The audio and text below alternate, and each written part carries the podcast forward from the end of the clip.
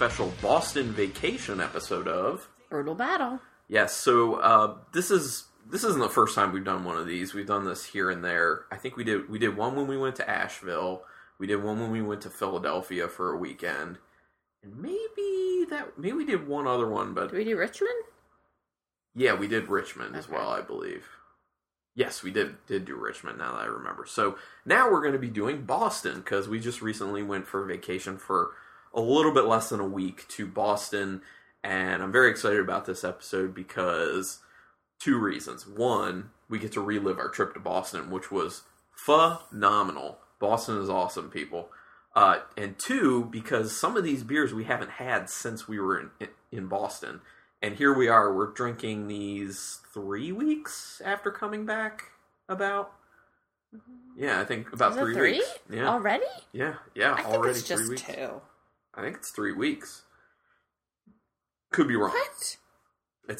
It seems to me like 3, but I don't know. But anyway, so basically what we're going to do is... No, we got back on the 5th. It'll be 2 weeks tomorrow. Oh, okay. It seems like more to me. That's what happens when I work a job. It seems like 1 to 2 weeks of my job seems like so much longer. Yeah. It hasn't even been 2 weeks. Seems like it was so long ago, though. That's the problem. Because it was so good. Because the real world sucks. Yeah, it does. So what we'll do is we'll talk about other things we did, not beer-related, and just kind of like sprinkle that in throughout. But we have 4 beers that we brought back from Boston to represent 4 of the different breweries we went to, but we went to 6, so we will we'll talk about the other 2. We'll just throw those in there as well, but then we'll just talk about each of these ones that are represented with the beers as we do those beers. So we're not going to talk about our trip in sequential order necessarily. So, but yeah, let's get into it. So I will start first, before we have the first beer, talking about the very first brewery that we hit. Where did we hit first once we got into town, in quotation marks? We weren't actually in Boston at that point. But in the area. In the area, correct. The Boston vicinity. Yes. We went to Trillium. Yes. Which I think overall was had the best beer. Across the board. Yeah, I would say across the board, they had the best beer. I don't think we tried... Well, no, I take that back. That wasn't your favorite? No. Okay. Well, then you can tell me later. Okay. You can tell us later which one was top your favorite. Top 2. Trillium and... Okay, so Trillium was one of the top. Okay. I think I know the other one that you're going to say, but we'll talk about that when we get to it. Yeah, how many beers did we order at Trillium? We did like taster size. I think they do like 5-ounce pours. We get like 6, maybe? Yeah, I think we did 6. So, everything we had was at least quite good to really good. Mm-hmm. And that's just how it went. The ambiance of the place. Oh, and by the way, this is the Canton location. Because there's a one inside of Boston and there's one in Canton. Which someone else said, the one actually in Boston, you can just buy stuff. Right, you can't like hang out and drink beer. Yeah. You just can buy their stuff. And fill growlers or whatever. So the ambiance was nice. It was like your typical like industrial brewery type feel. Yeah, because the brewery is right there. Literally, they're brewing right there. And then they had like one little bar area that you go up to and... You know, can get all your pours. It's like every brewery where you drive into, like, this industrial park, and then you're like, oh, look, there's a brewery. I think we even commented about that when we were coming into it. We're like, it's an industrial park. We must be getting close to the brewery. Yeah, exactly. Because that's the majority of breweries we end up going to. It's like, oh, big surprise, in an industrial park. It's like always in an industrial park, which I'm fine with, because usually the parking is great then. Well, because then there's like, usually a lot, yeah. Yeah, usually great parking. So... What were your favorite beers there? We don't have any beers representing Trillium. I know some people are probably like, oh my god. Yeah. What was one of my favorites? Well, the 2 we brought back. Yes. Were, in my opinion, like, hands down the best. But there was another one that was like a stout. And if you need to look through. I can look through our Untappd to try and find that one. It was the one... That was really high ABV. It was like 13 or something. I liked it more than Carlin, but I was driving, so I had to relinquish the rest of it. Yeah. But they're hoppy beers. We ended up buying a case of the Double Dry Hop Scaled. Yeah, which was really one of their hazy IPAs, you know. We tried their Blackberry Soaker. Super Soak. Blackberry Super Soak, yeah. Which we thought was good. But then someone else was like, you have to try the Peach Super Soaker because that's what their bottle release was for that day. So we ended up trying that, which was actually way better than the Blackberry, with a lot of like really like fresh peach, like so like juicy peach. Never in my life have I tasted so much peach in a beer. It was really awesome. And I remember saying to Rebecca, I feel like I'm not just tasting the peach flesh. I feel like I'm also tasting the peach skin with that little bit of fuzziness to it. And I'm going to say it's a gorgeous beer. Like, yeah, it is really well executed. And I really liked it. And for a sour, that speaks volume. So we ended up with, we only did our 4-bottle limit. Carlin's like, should you go back up and buy beer? And I was like, no. Didn't want to break any rules because it did say per person, I feel like could have. I know we totally could have, but then I feel bad because you get up. I would be mad if I went there thinking I could get bottles of something and they were out, were out. No, I was like, you know what, we won't be greedy. We're just glad we were able to get it and share it with friends. Yeah. So I found the beer that you were talking about. Oh, it's like 13% alcohol, 13.3% alcohol. It was a collaboration with J. Wakefield Brewing. That's right, yeah. And it was called Affogato. It was an imperial stout brewed with coffee, vanilla, and lactose. Yeah. That's high, though, 13.3. Oh, so good. It was really good. They also had a PM Dawn, which was a stout with cold brew coffee, which that was good, but in comparison to the Affogato just like... knocked it out of the park. It was just like a notch up, yeah. Oh, yeah. Big time, in my opinion. So we had that. Since I had my Untapped up, you said we tried the Blackberry Super Soak, which was, it was good. Is it Super Soaker or Super Soak? Super Soak. I can't up the name. ER at the end. So the Blackberry was good. But do you remember the Super Soakers? Of course. I had one when I was a kid. Yeah, me too. I had a few. Okay. But yeah, the Blackberry Super Soak was good, but the peach was phenomenal. Also, why don't adults have water gun fights? I mean, you can make that happen if you want. Yeah. Make it a thing. Do it. You should probably make it like a YouTube video, and then maybe it'll catch on. Just be like, adult squirt gun fight, and actually you should just do it out in public. Yeah. Just start squirting people like when you're in line in the grocery store. Like a flash mob, Super Soaker... battle. Yeah, I'm sure people would like beat you up though. Just saying. Okay, anyway, back to the beer. So we also had their Galaxy Dry Hopped Sun Shower, which is just like a hoppy saison. That was good. Their Sleeper Street, just another one of their IPAs, and their Melcher Street, which was another one of their IPAs. They had a lot of IPAs. Yeah, and they were all good, but the double Dry Hop Scale, which is what we brought back, was definitely the best. It was very, very nice. Very bright, citrusy, tasty, low bitterness. Okay, we've talked a lot, and my glass is empty. Yeah, I know. So that was Trillium, and that was a really good way after a like 6.5 hour to 7 hour trip. A good way to kind of sit down, have a drink, decompress, and be like, "Oh, we made it. This is nice." So that was our first day. Now we're gonna break sequence. And we're going to go to our first beer, and this is from Springdale Barrel Room. Now, Springdale Barrel Room is in Framing Hammer, Massachusetts. So you have to drive a little bit away from Boston for that.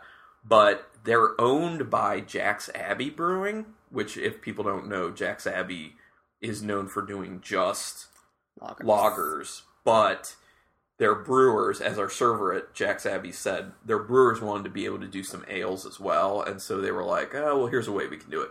So they basically started another company, which is Springdale Barrel Room, so their brewers can then go over there, they make their ales there, but then Jack's Abbey is still just lagers. So this was from Springdale Barrel Room that we brought back from us. This was the second brewery we went to, wasn't it? Was it? Maybe it was. Yeah, actually. Well, yeah, so far we're still in sequence. Okay, we are in sequence. So yeah, so Springdale Barrel Room's Pearly Wit. So this is a wit beer that is wild fermentation. It's just like, it was like an open fermentation wit beer. And I was impressed with it. So this is, so our Jack's Abbey experience was my second, tied for second Trillium. Is that what you were thinking? No, I was thinking the one that we went to after that, which will not be the next one that we're trying. It'll be the last one that we're trying. So, okay, so the Pearly Wit. I mean, it looks like a wit yellow, beer. Hazy. Just a little bit of haze to it. It's not like real hazy. Yeah. Yeah, very yellow. It's nice white head. I like this so much because of like the salt. Like it makes, like you smell this and like my mouth starts to salivate.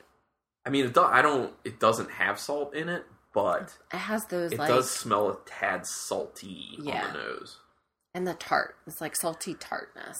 There's a lot of lemon, like bright lemon in the nose. A little bit of honey on the finish. It smells a tad bit biscuity. Yeah, I was going to say maybe a little hay. Yeah, definitely. Tad, like a slight funkiness in the nose as well, but it's not a lot, because I know you're not huge on funk. I feel like to me it's more tart. Yeah, no, definitely more tart on the nose. Let's try this. That's good. It's just like easy. Yeah, it has such a... It has a full body mouthfeel, but light, delicate flavors. But it's for a lighter style beer. I love it. Yeah, it's light, but it's flavorful. And you get like a little bit of that funkiness. You definitely get a little bit of that tartness, but it's very low tartness. Mm-hmm. You get, I think, everything we were saying. Yeah, the lemon, the honey, the hay, This is nice. And this is one of the other things, is just like having a different style beer that you don't hear about all that much. Yeah. I've never heard of a wild fermentation wit beer. I mean, I've had wit beers before, but never a wild fermentation wit beer. So that's nice. Well, this is, every time we do these, you know, you have a beer out you travel and you're like, oh, it's so good, I want to bring it back with me. And then you're like, is it just good because you're there? I was there, or did I really actually... and this lived up to, I feel like, that. Yeah. I'm glad we bought this. And this was one of the ones that we haven't had since then. Right. Like, this is the first time we're having it since we were in Boston area, so. But talk about our experience. I would say, Jack's Abbey. A must. It was, I mean, the server was amazing. What was her name? Nicole. She was awesome. One of the best servers we've ever had, period. Not just because of her service, but because of her knowledge. Oh yeah, like, you know, I hate when I go somewhere and it's like, I know my beer, you know, and you're getting a tasting flight, and you want to make sure you're kind of hitting. I like to make sure I'm hitting like maybe something hoppy, something dark, something interesting, maybe something that's really popular, something they're well known for, or. And sometimes I feel like servers, they're like either don't know their beer or she was nice because I was asking her about something and she's like, I don't think you're going to like that. Yeah. And she was very upfront. She's like, I think I can say that to you. It seems like you guys kind of know your beer, and I don't think that's, you know, like she really kind of like steered us like, this would be good. This is worth trying. Yeah. And then the pizzas, wood-fired pizzas, and they were amazing. That was some of the best food we had on our trip, honestly. Mm. That pizza was great. Like we had two better than the lobster rolls. Actually, and the cannolis. Okay, not better than the cannolis, but better than the lobster rolls. I would say those pizzas were awesome. I think. Yeah, but you know, I mean, you can get pizzas like that anywhere. That's true, but I'm just saying. I mean, they were good, and it was good because. It was so good, and the beer was so good. For my taste. Like, yeah. Well, and what's better than pizza and beer together? Nothing, like, it's one of the best pairings ever. Yeah. And the one pizza I remember the most and love the most, it has, like, wild mushrooms on it with, like, a truffle oil, and it was just... I think there were caramelized onions on it as well. Yeah, so good. It was good. We each had 2 flights, didn't we? Yeah, we did. We tried a lot of the beer there. Or no, maybe we each had 3 flights. Yeah, we just did 3. We did 3 flights. Yeah, we each did 1, each, so. And yeah. Oh, so I can go through, because I did for Trillium, I can go through what we had there. So I have my thing open. We had the... There's a bunch of other stuff we had when we were other places, but... We had their Kiwi Rising, Jack's Abbey's Kiwi Rising, which was an IPL. Yeah, that was really good. The first time I ever had an experience with an India Pale Lager, an IPL as people call it, was a Jack's Abbey. And it was their Hoponius Union. I think someone had sent it to me when I was doing beer trading a bunch of years back. Yeah, I think someone from the New York area I was trading with sent it to me, and I was like, this is really good. I've never even heard of an IPL before. So they do a lot of different versions of IPLs. So we had their Kiwi Rising, which was an IPL, which was nice. Their Calyptra, which was another version of their IPL. Then we had their Cordon Rouge barrel-aged Framing Hammer, which that's their Baltic Porter done in, I think that was red wine barrels. And I think there was something else added to it. Like done in red wine barrels with some sort of like spice or something added. But that was tasty. They were all good. Vanilla barrel aged Framing Hammer, which was nice. Obviously vanilla and bourbon barrels. Okay, their Franconian Keller. Remember that Keller Weiss? Yes. That was one that Nicole highly recommended to us. She was like, I know it seems like it's just like a whatever style that Keller Weiss, but I'm like, no, let's do it. It was really good, really tasty, refreshing, just a nice-ass beer. That Franconian Keller was one of the best ones we had. It was. Then we had, now getting into some of the Springdale Barrel Room, but I digress, which was a IPA. You were a big fan of that one. I thought that one was good. I think you liked it even more than me. Then we did try their triple dry-hopped Hoponius Union IPL, which was tasty. Their Brigadeiro. Oh, yeah, that was good, too. Which was a stout from their Springdale Barrel Room. That was really good. And I think that one had, like, cocoa nibs and vanilla. It was, like, one of those special ones. Then we tried the Jack's Abbey, their post-shift Pilsner. That was good. That was a nice, straight-up Pilsner. I gave that refreshing. A 3.5. Yeah, it was good. Then the Pearly Wit we had. Then also from their Springdale Barrel Room we had their Suspended Animation, which I regret not buying some of that because it was really good. It was a tart farmhouse ale that they did wild fermentation with. It was really good. And for me, I think that's one of the most underrated styles is like tart farmhouse ales. Love them. Go ahead. And then the last one was the Sibling Maker, if you remember that. Yes. That was a lager wine, as they said. So it was kind of like a barley wine, but they called it a lager wine aged in bourbon barrels. The bourbon was awesome with that beer. That was really good. I mean, they had it going on, I gotta say. Like, Jack's Abbey was awesome. Their Springdale Barrel Room stuff was awesome. The ambiance was cool. The pizza was amazing. Our server, Nicole, was amazing. Yeah. I think it's funny because we, like, loved all those beers, but then we ended up only really coming home with a 4-pack of Pearly Wit. Well, because that's coming off of the day prior we bought a lot at Trillium. I know. And we were like, now after that, we kind of need to pick and choose what we're going to get. I have I wonder if the timing of that was differently, if we would have, I'm sure we would have bought more. Yeah. Yes. No, I totally agree with that. Because we ended up really... not buying a ton after that, then. No. We really, really limited it after Trillium. I mean, we had a lot of really, really good beers, but you always can find really, really good beers. Yeah. So, but yeah, that was... highly recommend going there. It was well worth it. Yeah. So I'll throw out... before we go to the next beer, I'll throw out a few other things that we did do. If anyone likes aquariums, they have a phenomenal aquarium in Boston. Lots. I wouldn't say it's phenomenal... It was good. Okay, it's really good. Will you settle on really good? Yeah. I mean, it's not the best aquarium I've ever been to. That's fine. That's fair.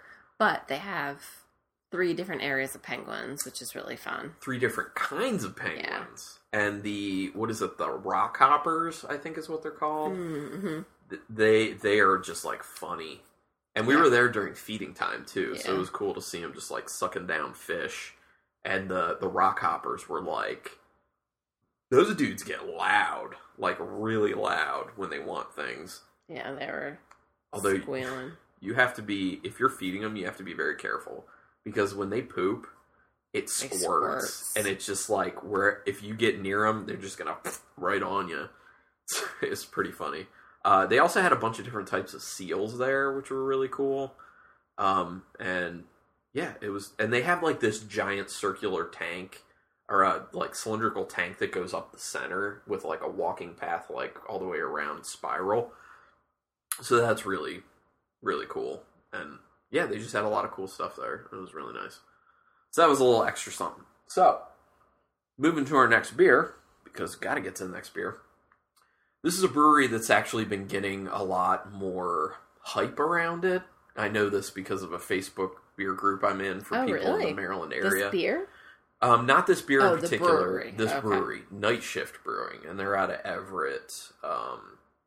They're out of Everett, Massachusetts. And that's really just like 20 minutes out of Boston. Yeah, it's not far. I mean, Framingham was what?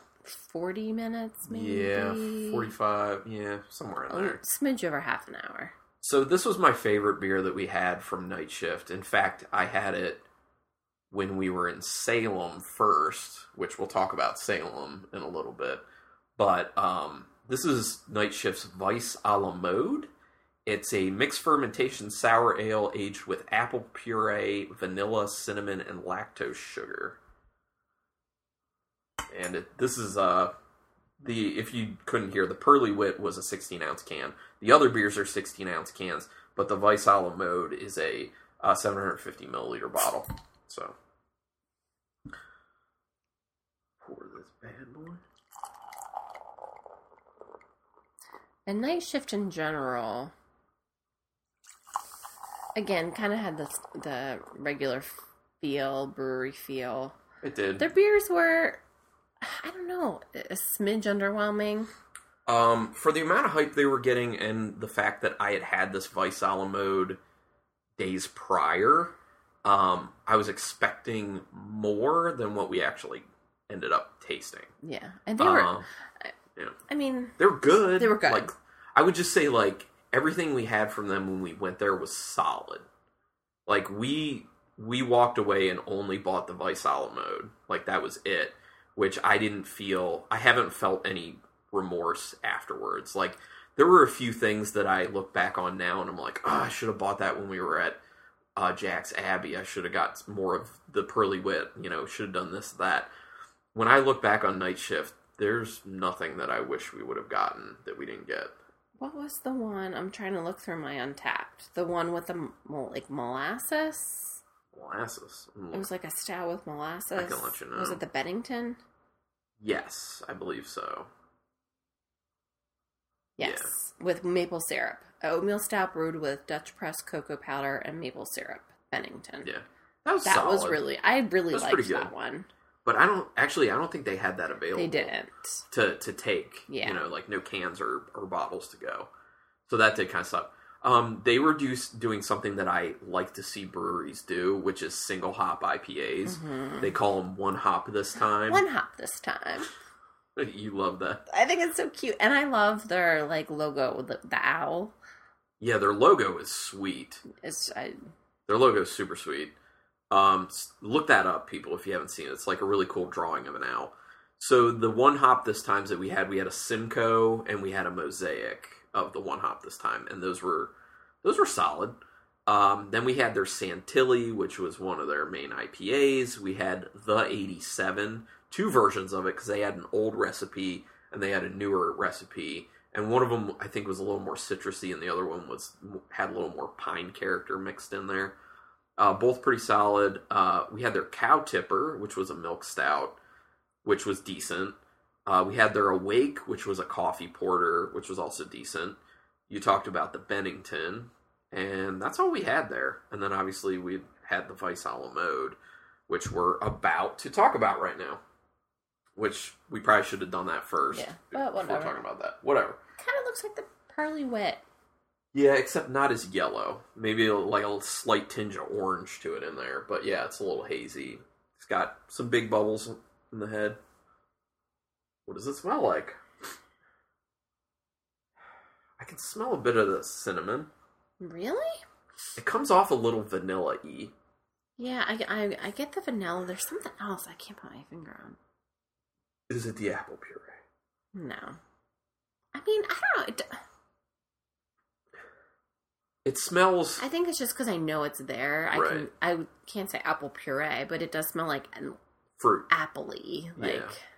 Yeah, it's like fruit. Yeah. And a little vanilla-y and a hint of cinnamon is what it smells like. But it smells a little lemony, too. I was just going to say, but kind of a lot of lemon. Yeah. Well, that's where the tartness would come into it, but... I mean, it smells solid. A little subdued on the nose, more than I would think. You definitely get a lot of this more cinnamon on the taste. Yeah. It's creamy. Very creamy. It's such a weird... Like, smelling it, you wouldn't expect... I mean, it kind of tastes like an apple pie. A little bit. So, to me, I would think that you could call this a representation of a cream soda. Okay. In beer form. Yeah. And that's one of the things I really liked about it, because it's real, like, creamy, and it just has, like, those nice type of flavors to it. Yeah. I mean, I think it's aptly named Weiss a la Mode. Yeah. Like a Berliner Weiss style. With, like, that lactose sugar and, you know, the vanilla-y notes and the cinnamon in it. And it totally is, like, apple pie with some ice cream, some vanilla ice cream. It's kind of like when you get, if you have, like, apple pie a la mode and you get to the end and there's just, like, ice cream remnants with some of the pie and, like, the cinnamon at the bottom. Yeah. Yeah. It's kind of like that. It's good. Yeah, this beer mainly sells me because... It's light, it's easy to drink, but it's flavorful. And that... Well, Pearly Wit. That creaminess, man. Yeah. The creaminess in the spice. And it's also, it's a style and a type of beer you don't see a lot of. Mm-hmm. Kind of like, I think that's probably why we like Pearly Wit so much, too. I agree. Yeah. No, definitely. You know, I mean, it's just... It's like, there are... IPAs out the yin yang, you know what I mean? Like they were everywhere up there too, and it was all like hazy IPAs. And it's like you had one, you have a couple. Like you always can get a good IPA, you always can get a good stout. It's harder to like really impress me with those styles, but these two, kind of out of the box or just something you don't see a lot of that were really tasty. Yeah, the ambiance for. Night Shift, like we said, is very much like that, kind of like industrial, but it was cool because they had a lot of nice outdoor seating and like activities to do and stuff like that, so it was a cool space. It was a really cool space, and I could see why a lot of people like to go there. And they have, I think, food trucks. We were there at like, what, a Friday afternoon, in the middle of the day? Yeah. It was early afternoon. It was like a 1 o'clock or 12 or 1. They have like a... The option for two different bars, though.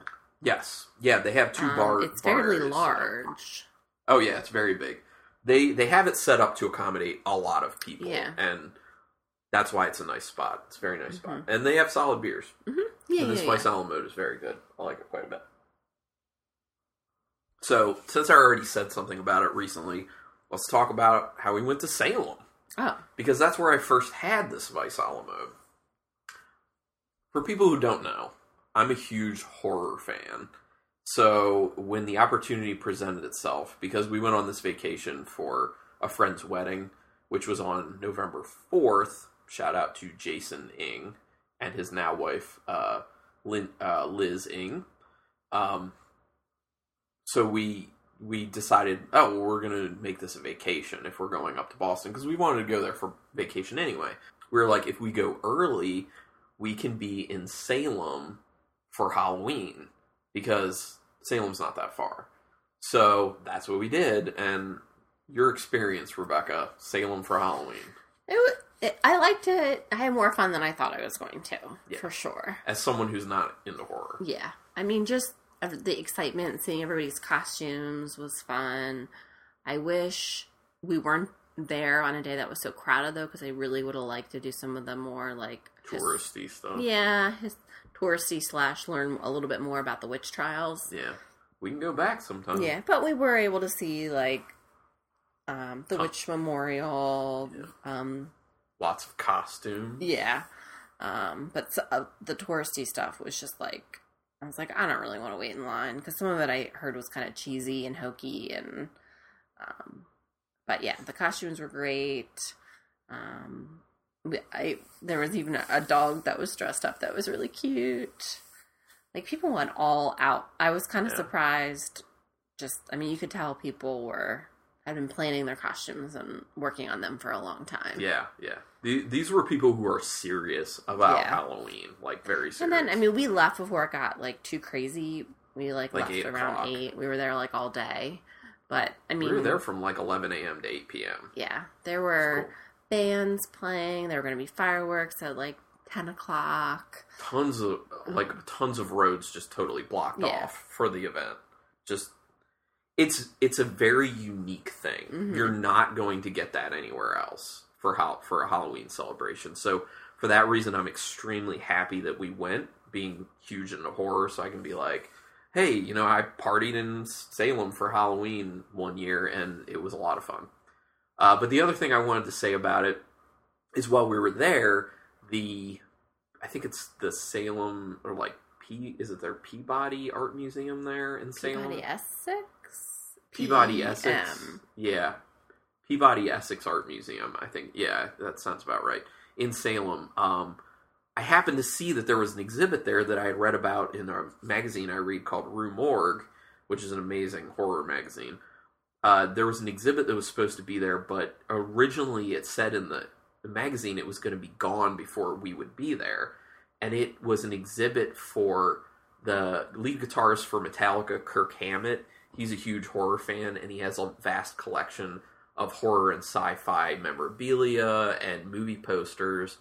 So he had loaned a bunch of it out as an exhibit to this art museum. And I was like, oh man, that'd be so cool when I read the article, but it's not going to be there. Well, we were walking around, we came past the museum, and it said that it was there. And I was like, oh my God, they must have extended it. And so in we went. It was super cool. Like, some of those old movie posters, because they're all handmade. Yeah. They weren't printing things back then like that. They were hand-making these posters, and they're huge, and some of them were crazy expensive. Like, one was worth, like, $450,000, like... But that was amazing for me, being the horror nerd that I am. But also, want to give a big shout-out to Chris Seto and Amanda Prather for coming out and hanging out with us in Salem for Halloween, because there are some super cool people. I had known Chris from playing games online with some other buddies and him, and I knew that Amanda was his fiancée, so I knew about her, which she does really cool artwork, by the way. Prather Studios, I believe is what it's called. Real dark, like, cool horror and food fusion, actually. Horror food fusion. It's cool. Trust me. So, big shout out to them for coming out, because it was a lot of fun. Mm-hmm. All right, let's move to the next beer. So another brewery that we went to was Aeronaut, and they're in Somerville, which is where we ended up staying. We got an Airbnb there, which the Airbnb was really cool. So we ended up going to Aeronaut and meet up with an old friend of mine, Dave Johnzak. Yes, brother of Mike Johnzak from Wine World fame. And his lady, Susie, who was very cool. Both cool people. So we had some beers with them and chatted at Aeronaut. So the beer we have from Aeronaut, also in a 16-ounce can, is Improbability Drive. It is a milkshake-style IPA with... orange. It's like it says it has lactose, vanilla beans, and fresh orange zest. Mm-hmm. And it's dry hopped with Citra, Amarillo, and Mandarina Bavaria. And the ABV, which I didn't say, is 5.9. I'll say the Weiss a la Mode ABV, I didn't say it before, but that was 5.4. And the Pearly Wit was 4.75. Okay. So let's try this Improbability Drive. And I feel bad because I feel like by the time we got to Aeronaut, we were so beered out. Yes, that we couldn't really truly appreciate. Yeah. Yeah, I agree with that. All right, so look at this beer. It looks so similar to the first one. I know. It looks like the Weiss a la Mode. It totally does. And the Pearly Wit. A little darker, though. Yeah, a little bit. Ooh, that smells really nice. It smells so good. Very, very orangey. Tons of orange. Yeah. You get that bitterness from the hopping, but also it does smell like the orange zest that's like in there. It smells so fresh. Yeah, real fresh, refreshing. I get that creaminess in the nose with the vanilla and the lactose. It smells like a nice milkshake IPA. Mm. This is our only can of this. Yeah. Damn. This is one that I now regret not getting more of, because that's really good. It does kind of taste like an orange creamsicle. It's like Orange Julius. Yeah. Mm. Yeah, you get like a really nice, bright, citrusy note, like a lot of orange. You get the orange peel, the zest, which is orange peel, in there. You get a lot of creaminess and a lot of vanilla. There's a nice mouthfeel is nice on this. Yeah, it's creamy. Just like the Weiss a la Mode. I love it for the creaminess. I love this for the creaminess in conjunction with all that citrus. Mm. This is a milkshake IPA done very right, and it's very nice. Well, we bought this at like a bottle shop in Framing Hammer. We did. They were like, oh, we're going to be going there tonight. And they said, oh, this came out. They really did this well. And we're like, okay, we'll buy a bottle. That was a Craft Beer Cellar is that place, which was a really awesome store. And Kristen and Pat worked there, and they were really helpful, really cool, knew their stuff. That was a nice place. So people, if you're in Framingham, check out Craft Beer Cellar and ask to talk to Pat and Kristen because they rock. Well, and they knew their stuff, too. Oh, totally. Totally did. But, yes, so we picked this up there. Before we had it, and then we had it. But like, by then... we were bearded out, yeah. So we were drinking it and enjoying it, but not enjoying it as much as if it would have been earlier in the trip, honestly. So I do feel kind of bad about it. I think we both feel kind of bad about it for that reason. But let me tell you what else we ended up having there. We had their Saison of the Western Ghats, which was a farmhouse ale that they made. That one was solid. We had their Citra Galaxy, which was just a session IPA with Citra and Galaxy hops. That one was pretty solid. We had their Cocoa Sutra, which was a milk stout with cocoa and I think vanilla and coffee as well. Oh, I don't remember. I might be wrong on that one. And then we had the Improbability Drive while we were there as well. Good beers. Aeronaut is... It's got a bit of that kind of industrial feel because the brewery is right there, but it also has like a kind of a weird layout because it's like you go in and you have like the main area, and actually it's kind of like it's in an alley. Like you have to like go back into an alleyway. And it's like it was hard to find. It was hard to find. It was like tucked away, but I kind of like that aspect of it. Like only secret people know how to find it. Like only the cool kids can get there. So when we got there, they had a bike meeting going on with a PowerPoint presentation. And it was intense. Like I'm talking about a bicycling group who was having some sort of meeting there with a PowerPoint. And I was just like, oh, interesting. So the thing to realize is that like Boston is very different from a lot of other places. It's very walkable. It's very bicyclable. It's friendly to people not in their cars, which probably a big reason for that is the fact that the roads are terrible. They are horribly mapped out. People are very aggressive drivers. And there were times that we were driving, and then all of a sudden, the lines on the road disappeared. And you're like, what the hell? How many lanes are there supposed to be? And people are just like everywhere. Yeah. So it's not a good place to really drive. And even people who've been living there will be like, oh yeah, it's horrible. They're like, don't drive. Yeah. And there is a term, massholes, It is very real, and it usually just has to do with people when they're driving. They are massholes. So, yeah, that really sucks about being there. But Aeronaut was cool. They also had arcade games at Aeronaut, which we didn't partake in because we were busy talking, but they had arcade games, which I think was... And a whole bunch of board games, too. Yeah, a ton of board games, which is cool. Yeah. I kind of wish we would have... I definitely wish we would have gone when we weren't so... fatigued with beer. Yeah, I was like, I don't feel good. I've had, like, too much carbonation. I know. And, like, ugh. That's how I was. But Aeronaut's nice. Mm-hmm. From what I understand, I heard only good things from people when we were in the area in Somerville. Like, a lot of people, when we talked to them about beer, they're like, have you gone to Aeronaut? You gotta go to Aeronaut. It's really good. It is good. They're doing nice stuff. I like it. I mean, it's definitely has a community feel to it. Yeah. You know? Which I like that. I like that. Mm-hmm. That's like independent brewing that we've talked about here. Has a very community feel to it. And, Phil Rudy has really worked hard on that. And it's very similar. Mm-hmm. It's cool for that reason. Just throwing a little extra stuff out, like in the Somerville area while we're thinking about it. There was a really cool, like, coffee house called The Forge Bakery. And you could, like, see them making the bread and everything because they had, like, a big window.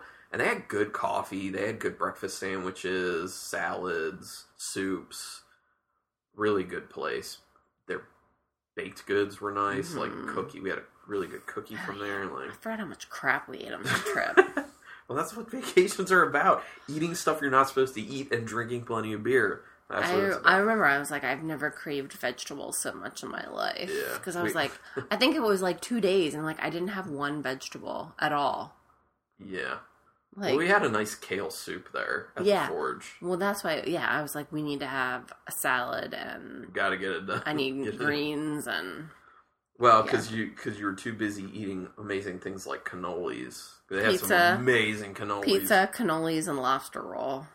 We also had some pho, which was awesome. Yeah. Which, it happened to be on the right day because it was actually kind of cold out. So, like, some nice warming pho. If people don't know what pho is, or some people call it pho, it's spelled P-H-O, it's like Vietnamese noodle dish that's kind of like their version of, like, ramen in Japan. And we went to a place called Pho Pasture, and it was really good. I think you got, like, a chicken noodle soup variation. I just got something basic. Yeah, and I got a chicken one as well, but it had, like, curry integrated into it, and it was really tasty. Yeah. Really good. What else did we do? Oh, we went to the Bruins game. Yeah, Boston Bruins, which we're Washington Capitals fans, and we've been to Washington Capitals games.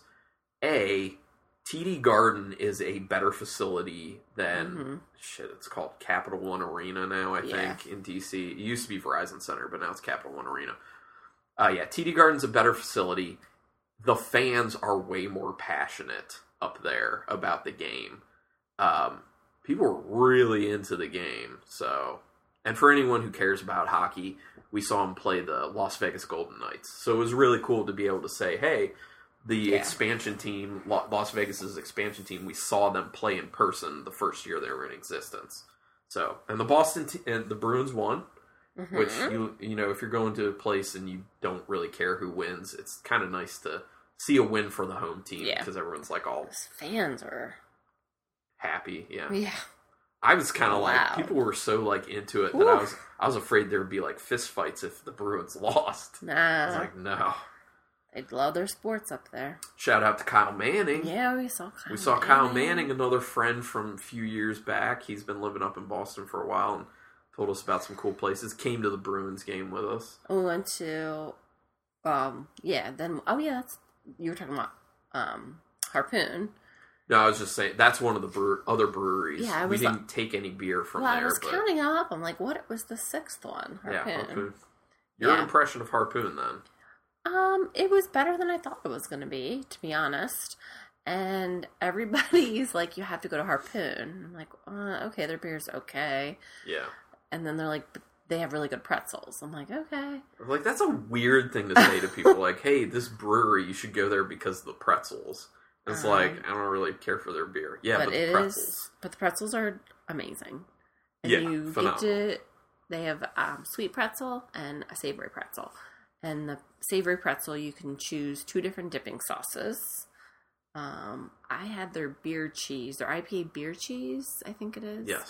It was amazing. It was like, I feel like a lot of beer cheese is kind of just like a fancy cheese whiz. Yes. It's kind of, or like the nacho cheese, and I'm like, this is kind of gross. And that tastes like processed and disgusting. Yeah. Like this chemical. Was like a fondue cheese, like had like stringy, like so good. And then, like a mustard that was really good too. Yeah. Their mustard, the mustard had like a little heat to it too. Yeah. So I got the mustard for mine, and the best dipping sauce, I thought, was... the cheese was better. No. It was olive oil with Parmesan and garlic added to it. It was butter. No, it wasn't olive oil. Oh, that's right. It wasn't olive oil. It was so good that you forgot what it was. I wasn't focused on what it was. I was focused on how it tasted, because it was crazy. Yeah, you're right. It was butter with... It was garlic, yeah. Parmesan and garlic. Butter, it was phenomenal, but... Yeah, the beer there was... It was better than I thought. Was it better than you thought? Yeah. I guess maybe a few of them were a little better than I thought they would be. I just found one of Chloe's nails on the couch. But overall, I was like, man. Okay, their Juicer 7 was probably the best beer we had there, which was like basically their version of a juicy IPA. Like, it was hazy. That was actually kind of okay. Yeah. Like, I could have had more of that. It was... probably one of the best Harpoon beers I've had, honestly. And actually, their Hula Bison wasn't bad. It was kind of like a tropical Hefeweizen. Yes, I did like that. Yeah.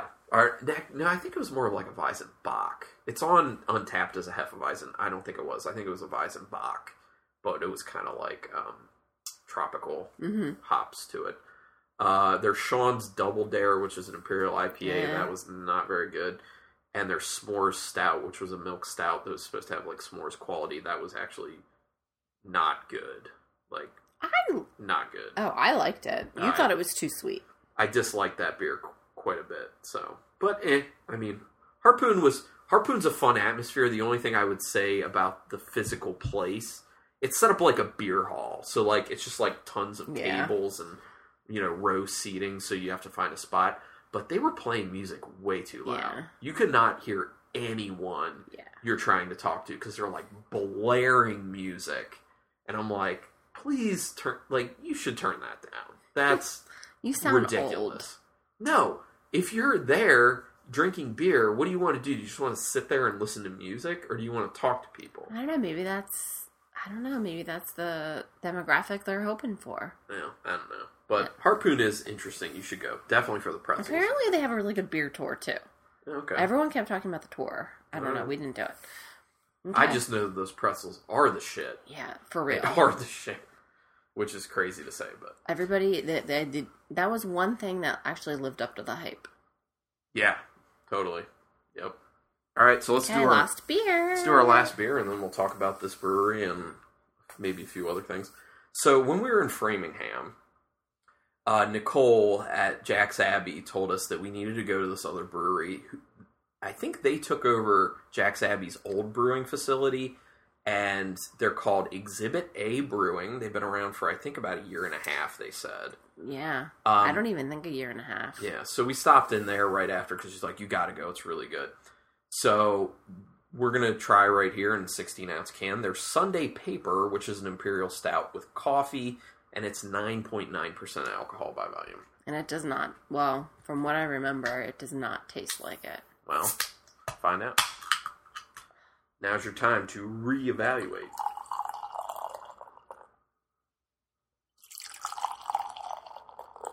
There you go.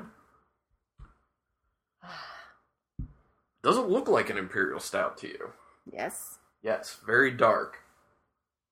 A little bit of reddish-brownish around the edges. It just smells like I want my stout to smell. A little bit of a tan head to it, by the way. Sorry, I'm moving ahead. Super tan for an Imperial Stout. There's so much of that green coffee, and it smells. It also smells really creamy, doesn't it? Yes. I would agree with that. I don't know how to describe that, but I don't know how it can smell creamy, but it does. So I get this here and there in stouts. There's a slight bit of a banana note in the nose to me. Yeah, I can get that. Like overripe banana. Yeah. I think usually for me that kind of comes through when it's like really green coffee in conjunction with like chocolate. So, because there is like a nice like chocolate finish on the nose with this. But yeah, there's tons of green coffee. It smells to it. Really good. Tons of coffee.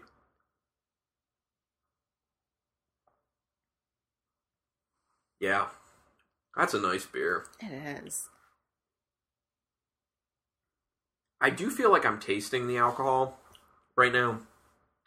I don't know if I'd say 9.9. I might say like 8.5 to 9, something like that. But the mouthfeel is not as much as I would expect from an Imperial Stout. It's a little bit on the lighter side with the viscosity of it.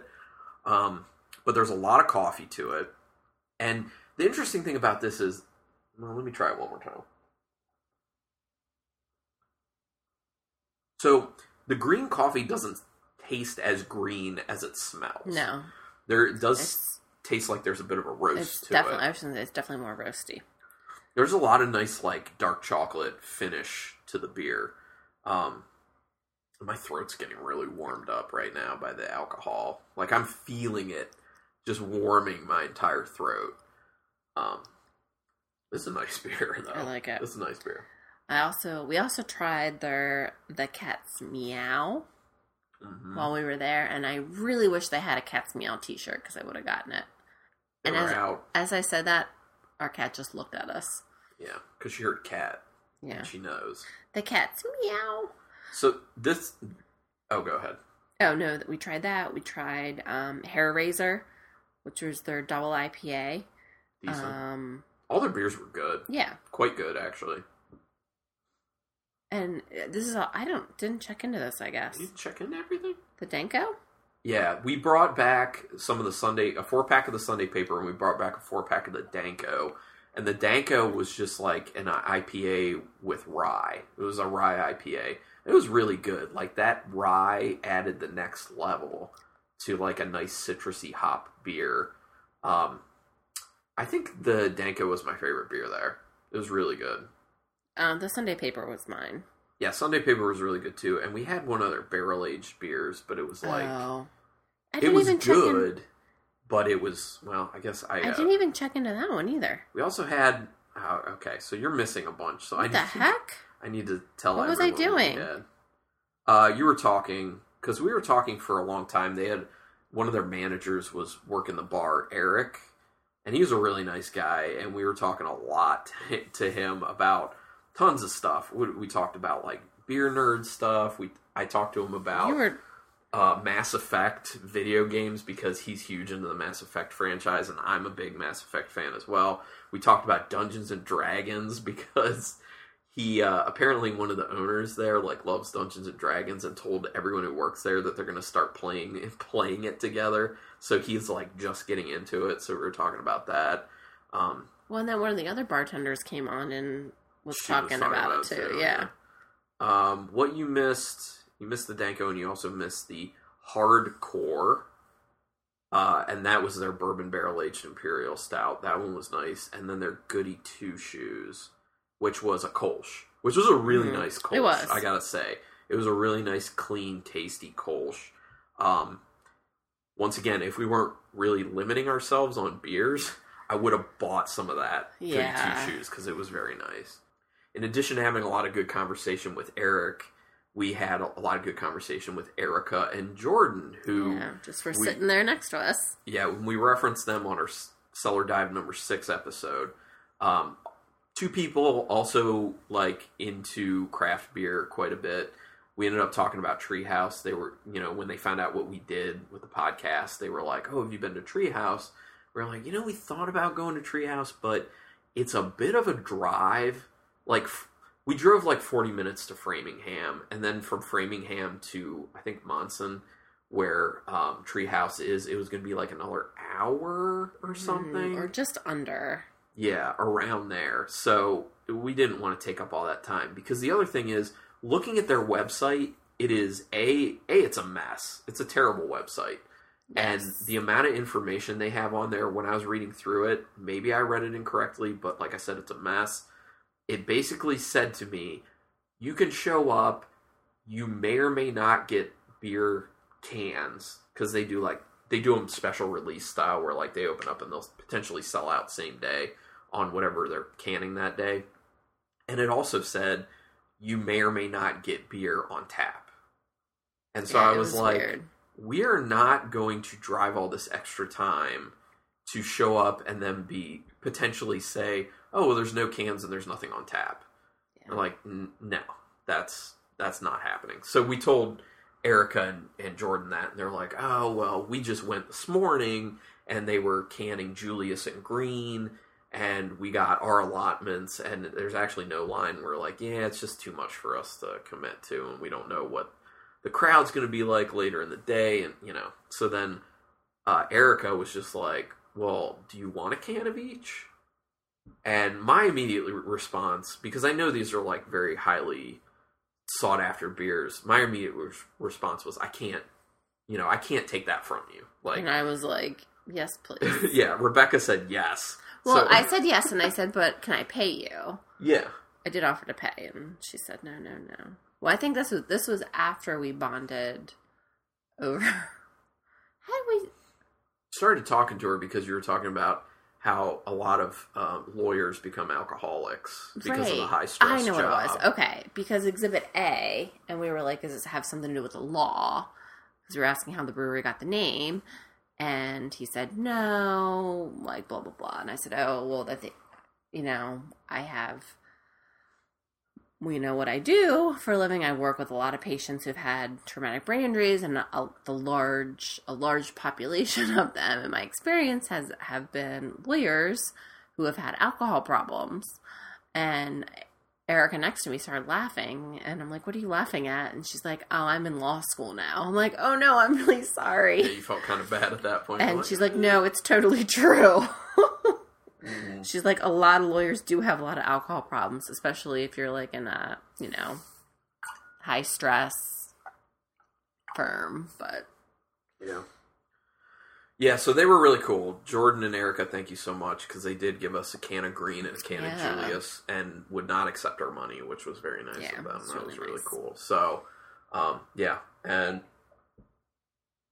I think we covered a lot of that stuff. Was there anything else that we needed to cover? I don't think so. I think that was pretty much our beer experience. I think the only other thing to say is from like the perspective of people vacationing there. If anyone else is thinking about going, Lyft and Uber are your friends. Yeah, don't drive in Boston. Do not drive in Boston. It will just drive you insane. And you may get into an accident too, because it is very dangerous. Walk. Do a lot of walking. Oh, yeah. If you can figure out the system for their trains, or what they call the T, yeah. It's a great thing. Like, it's clean, it runs well, it's really nice. It's such a walkable city, too. And it's relatively... Walkable. I mean, the actual, like, city itself is smaller than... I mean, again, we're from outside of Baltimore, so we're used to Baltimore, which is not really... safe/clean/walkable friendly. This is accurate. I said, I'm like, God, like, I love Boston. It's such a fun, cool city, and it made me realize how like dirty Baltimore is. I mean, there's a lot of great things about Baltimore. A lot of great hospitals. There's history and culture and diversity, but it's also a dirtier city. Yeah, it's pretty effing dirty. Yeah, it's pretty dirty. We were actually just there today. And, I mean, the part we were in today wasn't too bad. And we were in the Cultural Arts District. Yeah. But, anyway, no, Boston was great. We were saying, rarely do we come back from vacation and say, you know what, we could live there. And we both came back and said, we could definitely live in Boston. Yeah, it's that cool. The other tip for people going on vacation, they do like a trolley tour there, where they'll like drive you around and point out all the historical areas and give you information as they drive, and You can ride it. It's like an hour and a half, maybe, to ride the entire thing. 2 hours the whole way. But it's a hop on, hop off. Yeah, which is really nice. Yeah. Because if you want to get off in certain areas, you can just do that. And then there's usually one coming like every 15 minutes or so to each stop. Yeah. So you can just hop back on when you want. So it's a really good way to get around if you don't want to walk everywhere. Because it gets to be a lot at some point. Yeah, we walked. A lot. Yeah, we did walk a lot. We did a crap ton of walk. I made good decisions, though, and I went... Oh, you brought appropriate shoes. I did. I went function over fashion. Mm-hmm. And it was worth it. Yeah. So, but no, it was... Oh, you're retasting to determine your... Yeah, as we're talking here, I'm going through and retasting everything because I want to know... I'm having a really hard time because I feel like... This might be the best beer lineup we've ever done. It's very consistent. I feel like all these... To me, I would have an easy time just saying, I like all these beers the same amount. Yeah, me too. Pretty much do. Can we just do that? I'm doing that. No, I'm gonna give slight... I think we should do... We can say right now, we like them almost all the same. But then we'll nitpick and we'll get it down. I need more of the Pearly Wit. Okay, we'll get it down to an actual order. But know, everyone, that we think they're just about the same anyway, so. With how good they are. Okay. God, this is hard. This is a tough one. Okay, this is my ranking, and I'm not doing anything differently. I don't care what you tell me. I'm going to say Pearly Wit... Is your number one? No. Oh. Pearly... Wait till I'm done. Pearly Wit, Sunday Paper, and the Aeronaut beer are all my top. And they're all number one. They're all number one. And then... Weiss a la Mode is number two. Well, number four, basically. If you have to give a slight edge to one of those top three... I can't go any further. I'm refusing. Which one do you want more of? All of them.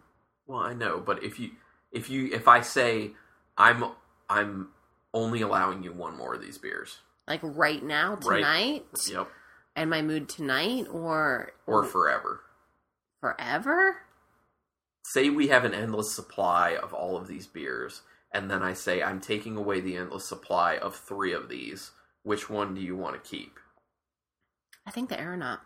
Yeah. Okay. The Improbability Drive. Yeah. So that's your number one. For me as well, it is very, very hard for this, but being nitpicky, I can do a ranking of my number one is the Springdale Pearly Wit. Really? It's really good. It's drinkability. I think it would pair extremely well with food. The slight tartness, it's light, it's crisp, it's refreshing.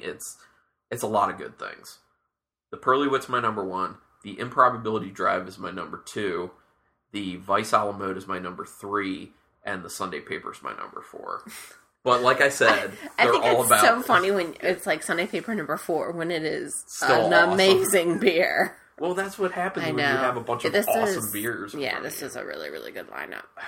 This is probably the most excited I've been for when we're done recording. To just, like, taste, go back and forth with all these beers. Because normally, there's a very clear number four, or there's a very clear number one, or there's one where you like more than I do, so we don't have to fight over it. But these are all...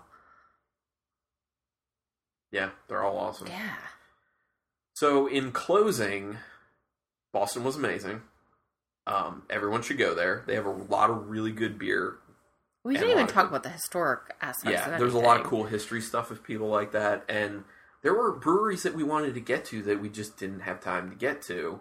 So we probably should go back. Like, we wanted to hit up Cambridge Brewing, wanted to hit New England Brewing, wanted to hit Lamplighter Brewing. I mean... And there's a shit ton of smart people up there. Yeah.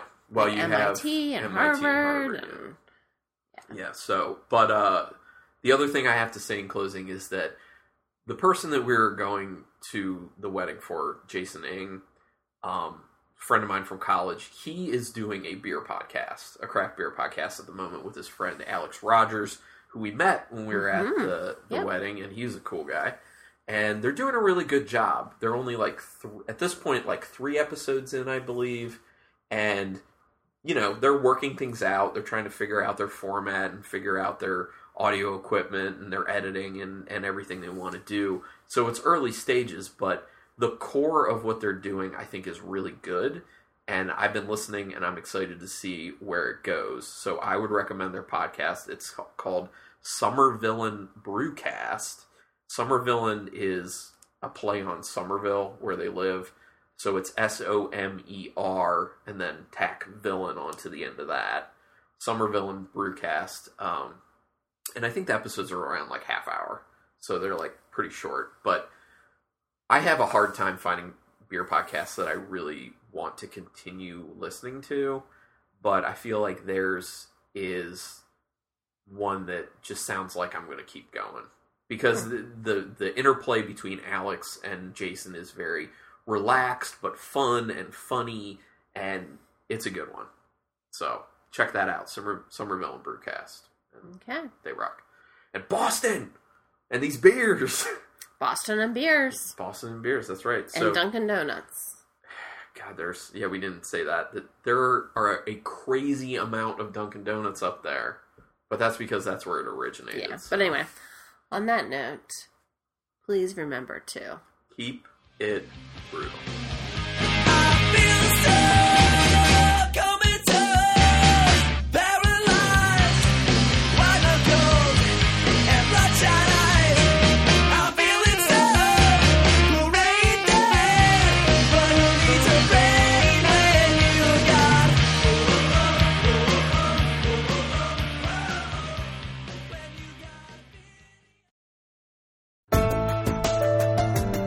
This has been a Nerd Circle podcast production.